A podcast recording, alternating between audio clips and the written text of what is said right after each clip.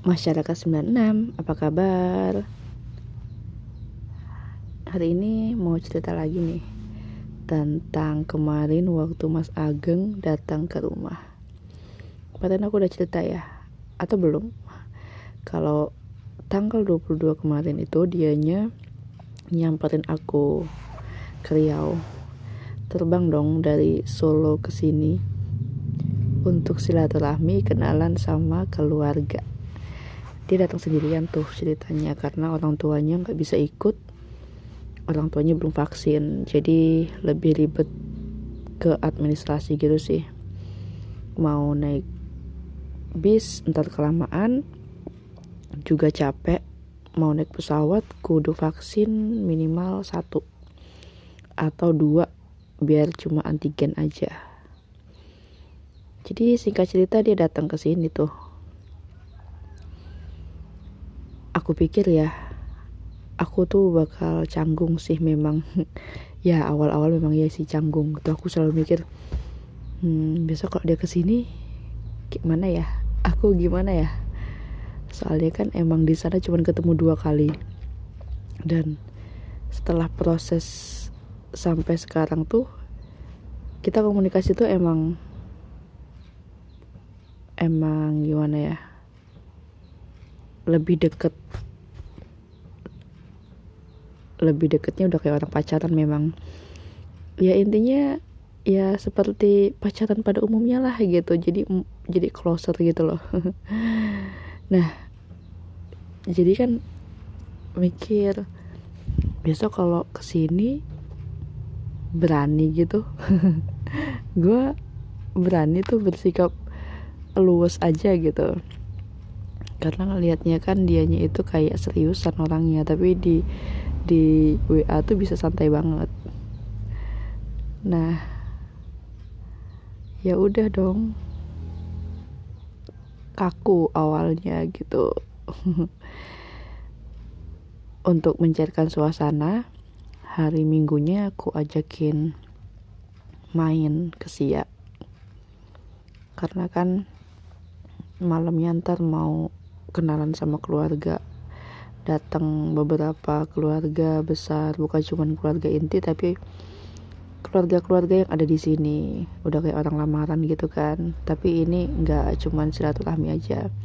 Nah sebelum acara itu kan slow banget nih siangnya gitu. Jadi aku ajakin aja ke Sia. Ya udah di sana udah lebih cair dong. Bisa ketawa-ketawa santai gitu.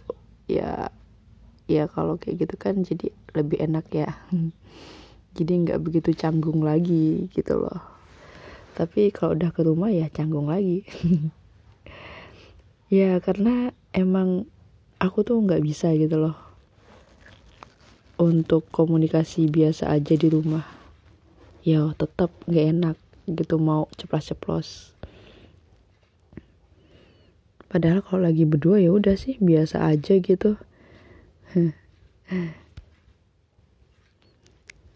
Nah mainnya lumayan seharian ya dari jam setengah sepuluh berangkat sampai sana jam 12 dua jam setengah. Habis itu jalan-jalan sholat makan baru pulang. Sampai rumah tuh jam jam 6 sebelum maghrib. Habis maghrib udah makan terus habis isak baru deh kumpul keluarga. Nah di situ tuh aku ngelihat dia waktu menghadapi keluargaku. Keren sih. Segentle itu dan setenang itu ya karena sebenarnya dia emang orang yang udah mateng sih ya. Usia dia juga enam tahun lebih dewasa daripada aku. Terus kerjaan dia juga banyak ketemu orang. Dia juga ikut organisasi dulu dan jadi korpus ya. Jadi yang terjadi malam itu sebenarnya dia udah siap gitu loh dengan latar belakang itu semua. Nah aku tuh ngelihat dia waktu ngejelasin gitu kan ya senyum-senyum sih gitu. Wah hebat hebat hebat. Ya harapannya besok kalau aku ketemu keluarganya juga bisa setengah setenang itu bisa cair suasananya. Bisa hmm, bisa apa ya? Bisa menguasai lah ya. Artinya tuh menguasai keadaan bukan menguasai orang-orangnya. Jadi lebih tenang bisa bener-bener seperti keluarga asli gitu ah, seperti keluarga kandung gitu ya. Santai aja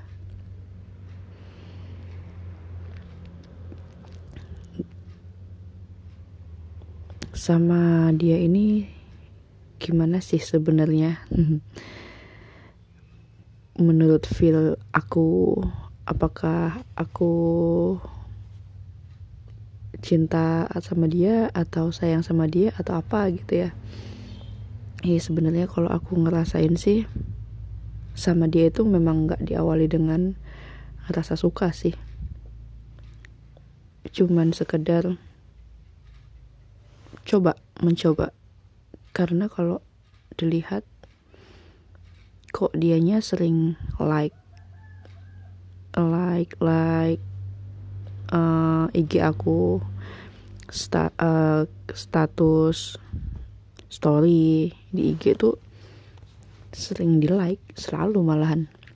Jadi kayak ngerasa hmm coba aja kali ya tapi ya Allah alam gitu. Nggak tahu sih apakah bisa lanjut apa enggak. Karena memang hmm, aku kan cewek ya tetap aja nggak bisa langsung deketin deketin deketin gitu. Nggak bisa. Butuh sesuatu nih gitu. Dan dan ya yang pasti butuh takdir juga ya. Ya memang kalaupun aku merencanakan ini ya Allah itu ya maha mengatur, maha merencanakan gitu. Dan kebetulan bukan kebetulan dan memang ini udah rencananya Allah gitu loh. Sampai berlanjut ke sini. Terus untuk dianya yang seperti ini tuh aku suka ternyata kepribadiannya tuh emang sesuai banget sama yang aku harapin. Aku paling mencari orang yang punya jiwa kepemimpinan gitu loh. Jadi ke depannya dia yang ngatur aku. Ke depannya dia bisa berpikir logis. Seandainya ada keputusan-keputusan yang harus kita ambil dia punya pertimbangan-pertimbangan bukan aku. Bukan terserah aku. Bukan tanya aku. Aku jadi tempat sharing aja.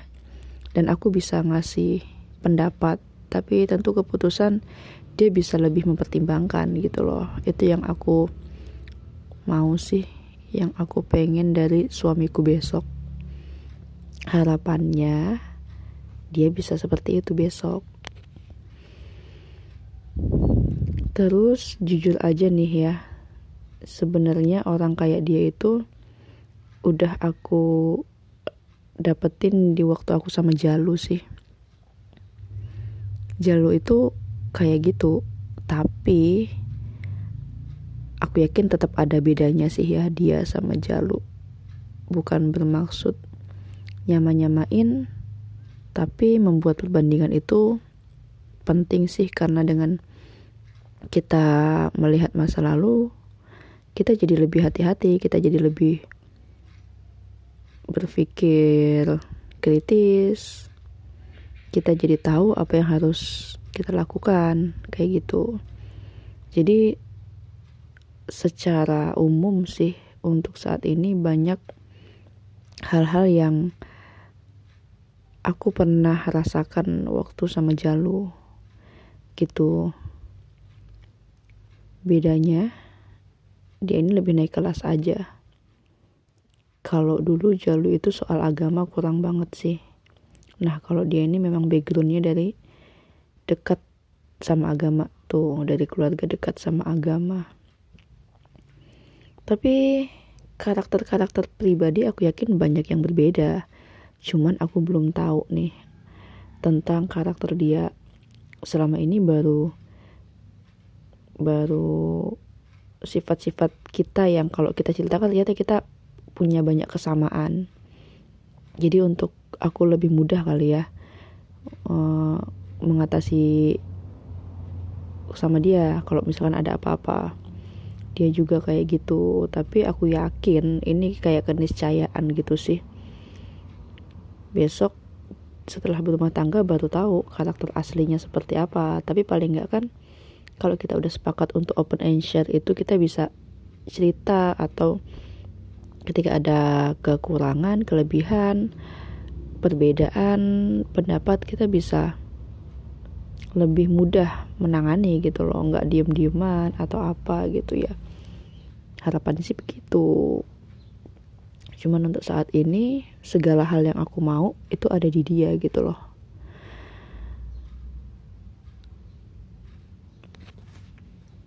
Apalagi ya yang mau aku ceritain ya.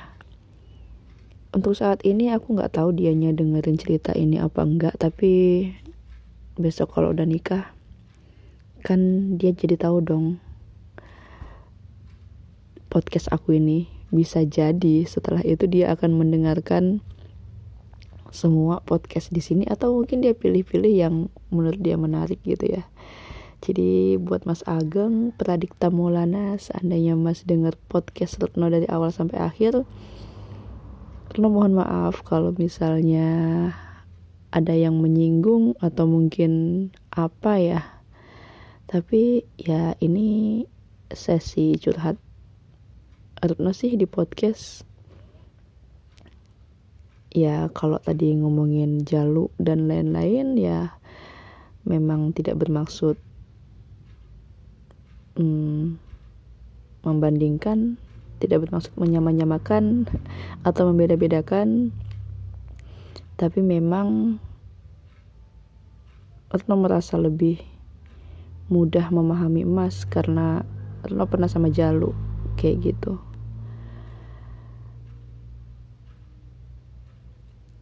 dan ke depannya ya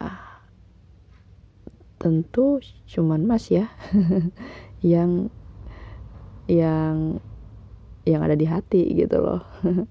Kalau Jalu itu cukup sebagai masa lalu dan sebagai orang yang ngajarin aku bahwa oh aku pernah ya ternyata aku bisa sayang sama orang kayak gini ternyata ada orang yang sayang sama aku kayak gitu. Ternyata aku bisa bersikap seperti ini sama orang gitu kan.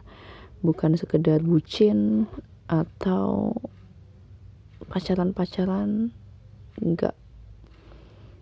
Jadi itu buat pelajaran aku ke depannya ketika kita menjalani hubungan yang lebih serius. Dan kita mulai cerita kita dengan lebih indah tentunya daripada Jalu. Oke, okay, sampai di sini dong ceritanya buat Mas Ageng.